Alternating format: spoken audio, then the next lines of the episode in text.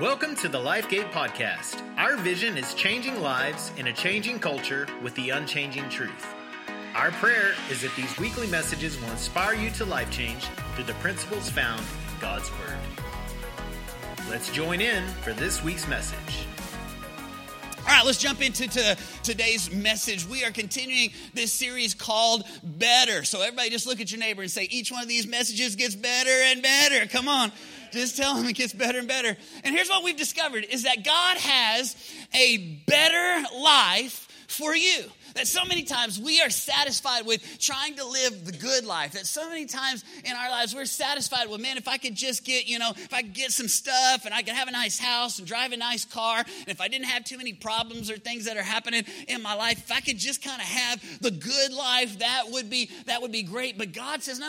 I have something even better for you. I don't want you to settle for the good life when you can experience the better life. You can experience the God life. In fact, what we've been doing in this series is we've been kind of studying through this book in the Old Testament, the book of Ecclesiastes. In fact, if you have your Bibles, you might want to go ahead and open them up to the book of Ecclesiastes. And here's what we've discovered in the book of Ecclesiastes, as we've already studied through it just a little bit, that Ecclesiastes was written by this guy named Solomon. And if anybody lived the good life, it was Solomon. I mean, he was the king of Israel. He was one of the greatest kings that ever lived. He had one of the greatest kingdoms that has ever been known to man here on this earth. And yet, here's this guy who has everything that anybody could ever want. And yet, in Ecclesiastes, we read that he's questioning some stuff in life. In fact, if you've been studying through it over this last week in your Bible study method, you see, man, there's some stuff in there where it's like he's questioning some stuff. And he's looking at some stuff in life, and he's going, man, I have all this stuff, but all this stuff seems to be meaningless. Like, it doesn't seem to be enough. He says, basically, there's got to be a better way. Like, I had all that man could have and all that you could ever want, and yet it's not enough. And there's just got to be something out there that is better for me. And at the end of Ecclesiastes, basically, he discovers what it is. He says, all this other stuff is really just meaningless if you don't have God in your life. And when we really come down to kind of just the key thought of the whole book of Ecclesiastes, the key thought of this whole series really is this. If you're taking notes, you might want to write it down, is that God's ways are better. In fact, why don't you say that with me today? God's ways are better. Come on, say it again. God's ways are better. That Ecclesiastes, that Solomon says, hey, I've tried all the other ways. I've tried all the things that the world has to offer, and they weren't enough. There is a better way, and that is to do life God's way. And that's what we've been studying in this series. In fact, we've just pulled out 4 verses from the book of Ecclesiastes, and we're just talking about, in fact, each one of these verses use the word better in them, and we're talking about them in this series. Last week, we talked about how wisdom is better. If you weren't here for last week, man, you need to listen to the podcast. I believe that'll help you in your decision making. Next week, let me tell you this. Next week, we're going to talk about probably my favorite of the messages for this series. We're going to be talking about how less is better. And how many times in life do we fill our lives up with all this stuff thinking that, man, it's going to make me happy, but it doesn't make us happy. And I'm telling you, if you're going to miss a week, make sure it's not next week, all right? You don't want to miss that. Then we're going to talk about how finishing is better. But today, we're going to talk about this. We're going to talk about how together is better. Everybody say that today. Together is better. Together is better. In fact, this is what we're all about here at LifeGate, isn't it? I mean, we say it every single week, don't we? In the announcement video, you hear it from us. Let's do life what? Let's do life together. This is what we're all about. And here's the deal. The reason we are all about that here at LifeGate is because this is what God's all about. He's about doing life together. In fact, look what the scripture has to say about it in Ephesians chapter 2 and verse 19. Look what it says. It says, for you are members of God's very own family, citizens of God's country. And you what? Everybody say this word. You belong in God's household with every other Christian. Here's what the scripture says. The scripture says that you belong in a family. That being a Christian is not just about what you believe, although that is important, but it's also about where you belong. It's about doing something that's bigger than yourself. It's about being a part of a family, about being a part of something that is bigger than you. And this is the way God designed us to live. This is the better way to live. Together is better, and yet so many people don't live this way. In fact, a survey that was recently done by the American Sociology Review says this, that the average American only has about 2 close friends. I want you to think about that in your life. How many really close friends do you have? And here's the deal, is that within the last 25 years, it's gone from the average American having 6 close friends to now the average American only having 2. Check this out. One stat tells us that 1 in every 4 Americans report that they do not even have 1 close friend. And yet God has so much better for us. He has relationships that he wants us to be involved in. This is what he created us for. And yet the truth is that so many people are not experiencing the better way of life that God has for us to experience. And here's the thing, is that our society is actually pulling us further and further and further away from this better together life that God intends for us to live. In fact, I just thought about a few ways that society kind of keeps us from living this kind of better together type of life that the scripture teaches us about. I just wrote down 4. If you're taking notes, you might want to write them down here today. The first one is this, is that there's an increased focus on independence. Isn't that true? Think about that. Isn't this like a great cultural value in America today? Like we celebrate it. We strive towards it. In fact, we even have a document that is called the Declaration of what? Of Independence. Like this is what we're all about here in America. Like if you're a parent here, what do you want? You want your child to grow up, to be mature, and to be what? To be independent, right? And so many times, man, this is like the way that we live our life. Like, I want to be my own man. I want to be my own woman. I want to be independent. I want to call my own shots. I want to do my own thing. This is the American way. But here's the truth, is that this is not the God way.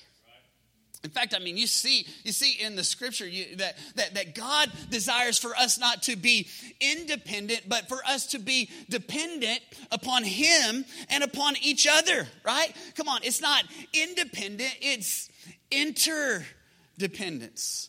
And yet so many times in our life, like we're struggling and striving for this, let me be independent on my own, and that's not the best life that God desires for us. Here's another one. Write this one down, that our culture is drawing us away from the together type of life, is in increased mobility. Here's the deal. Now think about this. In previous generations that went before us, like people would live in the same town, maybe the same neighborhood, maybe even the same house for their entire life, right?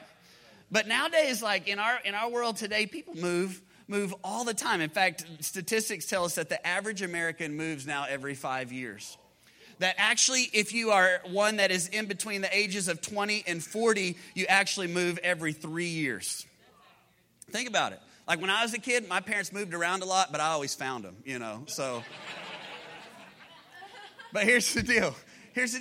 Isn't this the way that it is? Like more and more in America, in our society, like we've gone from a society where people would live in the same place, in the same town, in the same neighborhood for years and years and years. And what happens when you live in that same place for a long time? You know everyone and they know you and you have relationships. But what happens when we move to a different town or a different neighborhood or a different house every 3 years? How many know it makes it difficult to do a together type of life? Number 3, write this one down, is that there's an increase in modern conveniences. In fact, the modern conveniences of life today tend to draw us more and more and more into isolation. In fact, I like what one author said about it. He said it all started way back with the invention of the air conditioner. You say, well, how's that? What does that have to do with anything? Well, here's what it has to do with anything. How many remember, some of you don't remember, but you might have seen it on TV. In the old days, before there was air conditioner, it was hot inside, especially in Texas, right? And so in the evenings when it's hot, what did everybody do? went outside. And where'd they go? They went out on their front porch, right? And what happens when nobody has air conditioner? Everybody's out on the front porch. And what happens? You see the neighbors. Kids are playing in the yard. You're building relationships. You're getting to know each other, whatever. But then along comes what? The air conditioner. And what happened? Everyone went inside. And then when we do go outside, we go out to the porch, but we don't go out to the front porch. Where do we go? We go to the back porch with our privacy fences around the backyard, right? And what happens is this draws us more and more and more and more into isolation. And it didn't stop with the invention of the air conditioner, because after that, then what did we invent? We invented attached garages. Come on, right? How many remember the old TV shows, or maybe you've seen the old houses where you have the house and then you have the garage and they're not attached, right? And so when you drive the car into the garage, what do you have to do? You have to walk from the garage to the house. You have to go outside, which means you might have to actually see someone, right? You might actually have to talk to a neighbor and maybe even get to know them, right?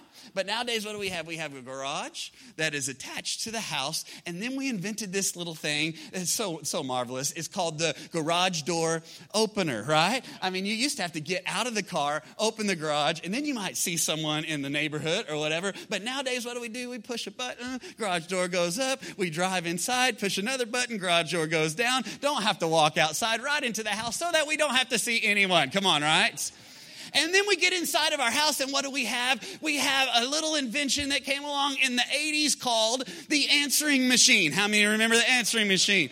Some of you are too young to remember the days when the phone would ring. In order to know who it was on the other end of the line, you actually had to pick it up. Come on, you remember that, right? But then along came the answering machine, and so when the phone would ring, if we didn't know who it was, we'd just let it go to the machine, right? And we could decide whether we wanted to talk to them or not. And then along came, an amazing invention called the caller ID, right? And so with the caller ID, you didn't even have to let it go to the answering machine. You could just look and see who it was and decide whether you want to talk to them or not, right? And on and on and on and on I could go with modern conveniences, and there's nothing wrong with these things, man. I'm thankful for an attached garage. I'm thankful for an air conditioner when it's 100 degrees outside. And yet, these modern conveniences have drawn us more and more and more and more towards a place of isolation. Not the kind of better together life that God has called us to live. Number 4, write this one down: an increase in social media. Now, hey, nothing wrong with social media. Like, I'm not against it. I'm on it. I use it. We use it as a church to invite and draw people in. In fact, many of you are probably here today because you got to know the church through social media. Praise God for that. Nothing wrong with social media, but we do have to admit that it is reinventing the way we view friendships and relationships in our world today, right? I mean, instead of working on interpersonal relationships, what do we tend to do? We tend to work on our online image, right? And here's the thing that we really got to know is that nothing wrong with social media, except that even though it is a good way to enhance our relationships, it is not a replacement for real interpersonal face-to-face relationships with one another. And here's the truth today, guys. You can have 1,000 Facebook friends and still be lonely. And all of our culture is drawing us away from this together life that God intends for us to live. And this is what Solomon is saying about it in Ecclesiastes, in our passage for today. In fact, if you have your Bibles, why don't you look with me to Ecclesiastes chapter 4, and this is our passage for today. Let's see what he has to say in verse number 8. Look what he says. He says, "For there was a man who was what? Who was all alone. He had neither son nor brother. There was no end to his toil. Yet his eyes were not content with his wealth. For whom am I toiling?" he asked. "And why am I depriving myself of enjoyment? For this too is meaningless, a miserable business. For two are better." Everybody say this. "Two are better than one, because they have a good return for their labor. If either of them falls down, one can help the other up. But pity anyone who falls, and there is no one to help him up. Also, if two lie down together, they will keep warm. But how can one keep warm alone? And though one may be overpowered, two can defend themselves, and a cord of three strands is not quickly broken." Now, right Right here in this passage, Solomon tells us, hey, this is why together is better. And he starts by talking about why alone is not good. In fact, he gives us really several different reasons that alone is not good. If you're taking notes, you might want to write them down. People who live alone, here's what happens. People who do life alone, the first thing that happens is seclusion. In fact, check it out. In verse number 8, he says, for there was a man who was what? Who was all alone. You know, the truth is that many Americans live their life with people all around them, 1,000 Facebook friends, people who live next door in crowded communities, and yet they live their life alone. Gallup did a poll that said Americans are among the loneliest people in all of the world. Maybe some of you are here today, and maybe that's what you are experiencing. You have people all around you, but no real and true deep relationships. Number 2, what happens when we do life alone is selfishness. Check this out in verse number 8. For his eyes were what? Were not content with his wealth. Let me just tell you something, guys. Disconnected people tend to become more selfish. When you disconnect yourself from others, here's what happens. The focus turns from others and it turns towards you. And let me just tell you something. When the sum of a person's life is defined by my schedule, my agenda, my desires, my wants, the chances are we're going to become selfish. And over time, disconnected people become self-absorbed and eventually self-centered. And here's what Solomon says. He says, when we do life alone, we wind up being secluded. We wind up being selfish. Number 3, write this one down, sadness. In fact, look what it says in verse number 8. Look what it says. This too is meaningless. He says it is a miserable business. Guess what, guys? Being isolated and doing life alone, guess what? It's miserable. It's filled with sadness. In fact, isolated people tend to battle more with discouragement and depression and unhappiness and even despair. You look at it in the scripture, you see Elijah. You remember the story of Elijah when he was afraid the queen was going to kill him. And what did he do? He went away from his servant and all of his friends, and he went and he sat under a tree by himself, and he became depressed, even to the point where he was ready to take his own life. And why did he get to that place? He got to that place, I believe, because he isolated himself from everyone else. Number 4, write this one down, sickness.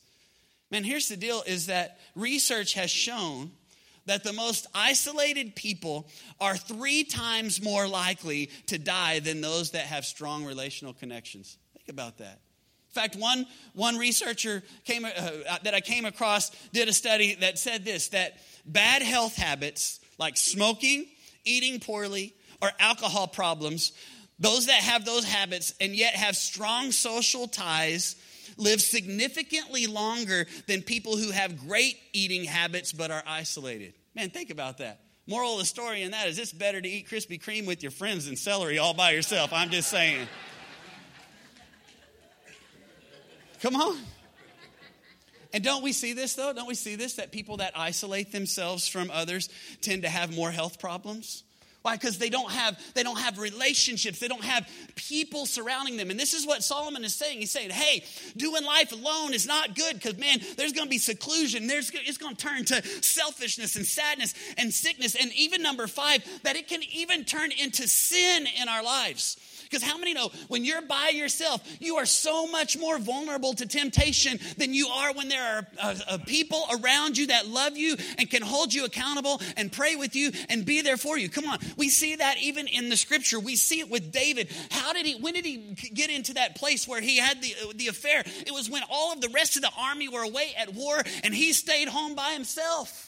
We see it with Peter. When did he deny the Lord? It was when he got away from the rest of the disciples, when he got away from the community, the family of believers. And I'm telling you here today, when you isolate yourself from the rest of the church, from the rest of the people that love you, when you do life alone, I'm telling you, you are more vulnerable to temptation than when you have people around you to support you.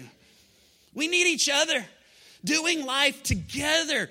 Together is better. And this is what Solomon is saying. Hey, doing life alone is not good. Doing life together is better. In fact, look what he says in verse number 9. For 2 are better than 1 because they have a good return for their labor.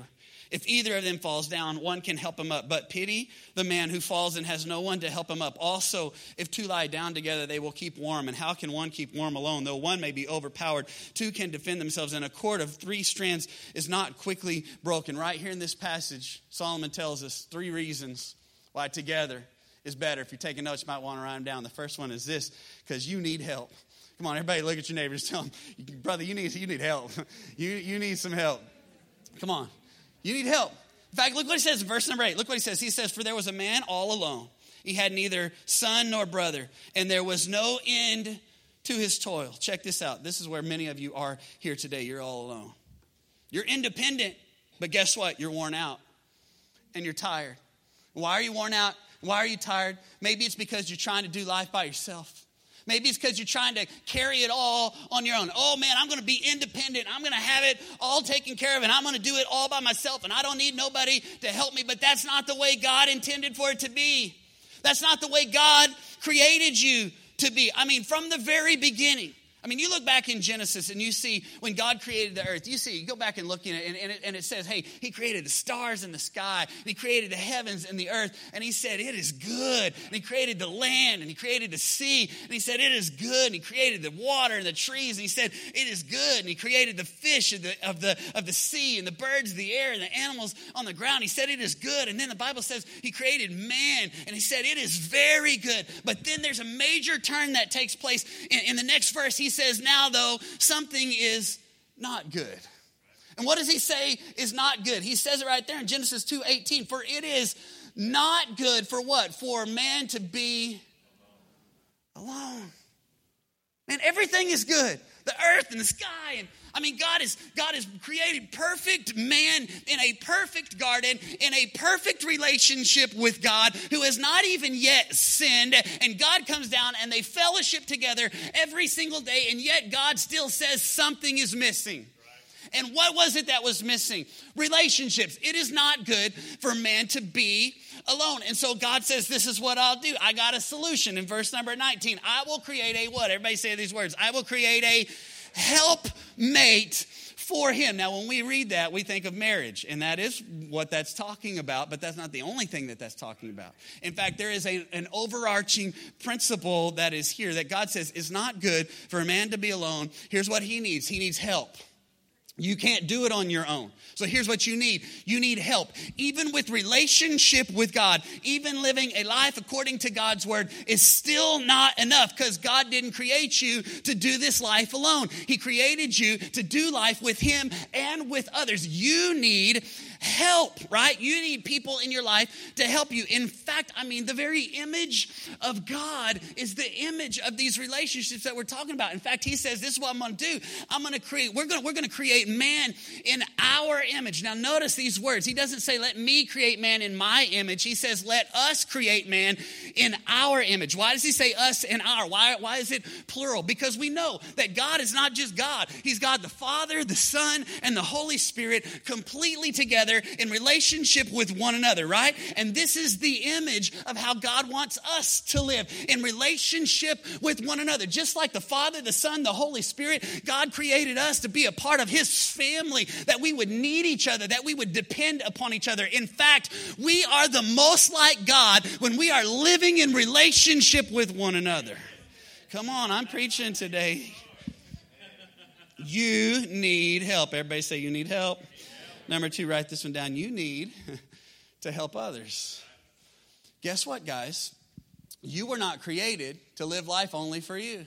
You were created to help others. In fact, it says in Ecclesiastes 4:8 in our text, look what he says. There was a man who was all alone. He had neither son nor brother. There was no end to his toil, yet his eyes were not content with his wealth.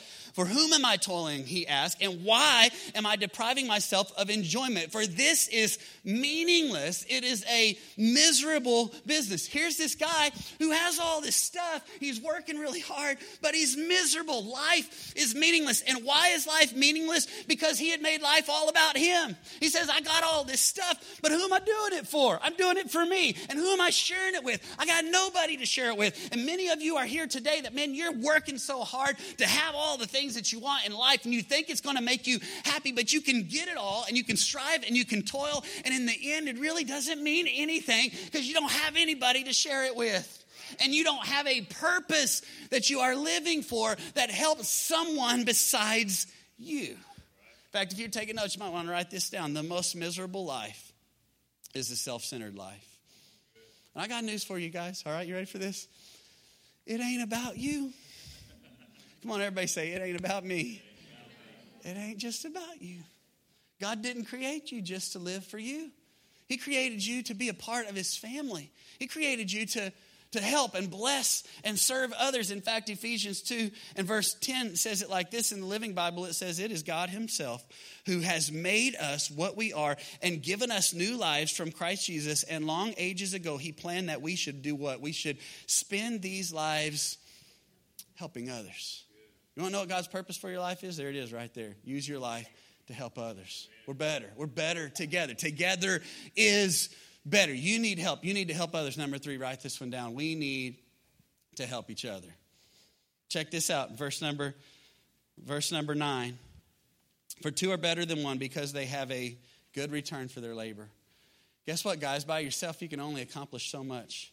But when you connect together with other people who all have the same purpose, all moving in the same direction, there is nothing that will be impossible for us. In fact, there is a multiplication factor that takes place, that when two come together, you don't just get twice as much work done. You get more than that. There's multiplied number of work that can get done when we come together, working together in synergy and unity and harmony under God's purposes. Two are better than one. We need help. We need to help others, but we need to come together and help each other so that we can accomplish the vision that God has given us as a church and as followers of Jesus Christ in this world.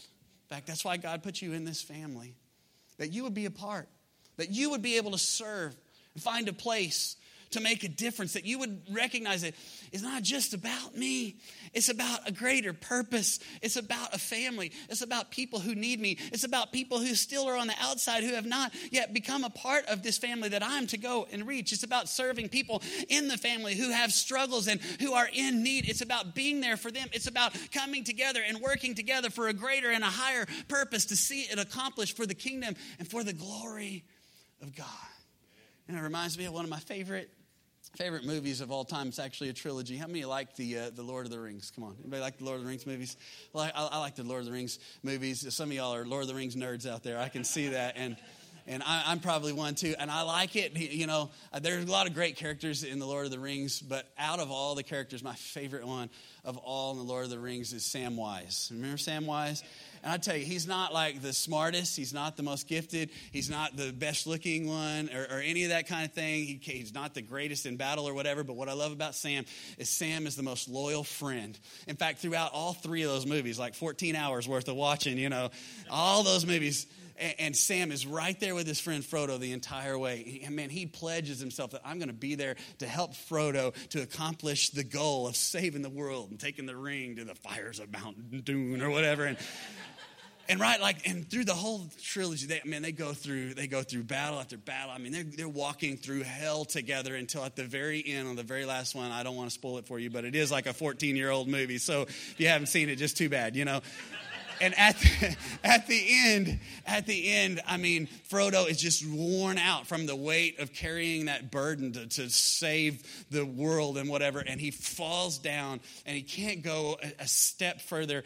And Sam looks at him and says, my favorite line of the whole trilogy. He looks at him and he says, Frodo, I may not be able to carry your burden, but I can carry you, you know. And he picks him up and he carries him up. And when I think of that movie, I think about this is what the family of God is like. In fact, this is what I believe Ecclesiastes is talking about in this passage. He says, for if either of them what? If either of them falls, one can help the other up. But pity on the man who falls and has no one to help him up. And also if two lie down together, they will keep warm. But how can one keep warm alone? And though one may be overpowered, two can defend themselves. And a cord of 3 strands is not quickly broken. The Bible is talking about, hey, some of you are here in this room today and you have fallen and you don't have people to pick you up. And I'm telling you, you need people in your life life so that when those times come, when you struggle, when you're going through the difficulties that we all face in life, we need friends that love us, friends that can pray with us, friends that can be there for us, friends that can encourage us, friends that can kick us in the rear when we need it every now and then, friends that are there for us, friends that say,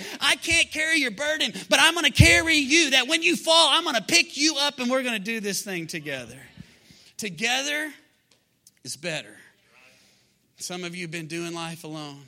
And God has invited you to become a part of his family. And it's not just about believing, it's about belonging. And here's what I'm challenging you. What are you waiting for? Like, why wouldn't you want this kind of life? Why wouldn't you want the strength that comes from doing life together? This is what God's all about. This is what we are all about. And some of you are here today, and you're a guest, and you're just checking things out. And let me just tell you, man, I want you to be a part of the family here at LifeGate. And if you're not a part of the family here at LifeGate, be a part of some church family, some local family. Get in, get involved. It doesn't have to be LifeGate. I'm telling you, you're not going to find one better than LifeGate, but you can try, and we'll see you back in about 6 weeks, all right? But I'm just messing around. But I'm saying, why? Why not? You know what? Here in about a month, we're going to launch our fall semester of life groups. And I'm telling you, if you are not in a life group, this is where this stuff happens. On Sundays, we come together and we get to worship God, get to know him on a more intimate level. And we get to, man, that's awesome. But guess what? We don't have these type of relationships really happen on Sundays. You know where it happens? It happens in smaller groups when we get together. That's where we find our freedom. That's where we find our healing. That's where we find these relationships that together we are better.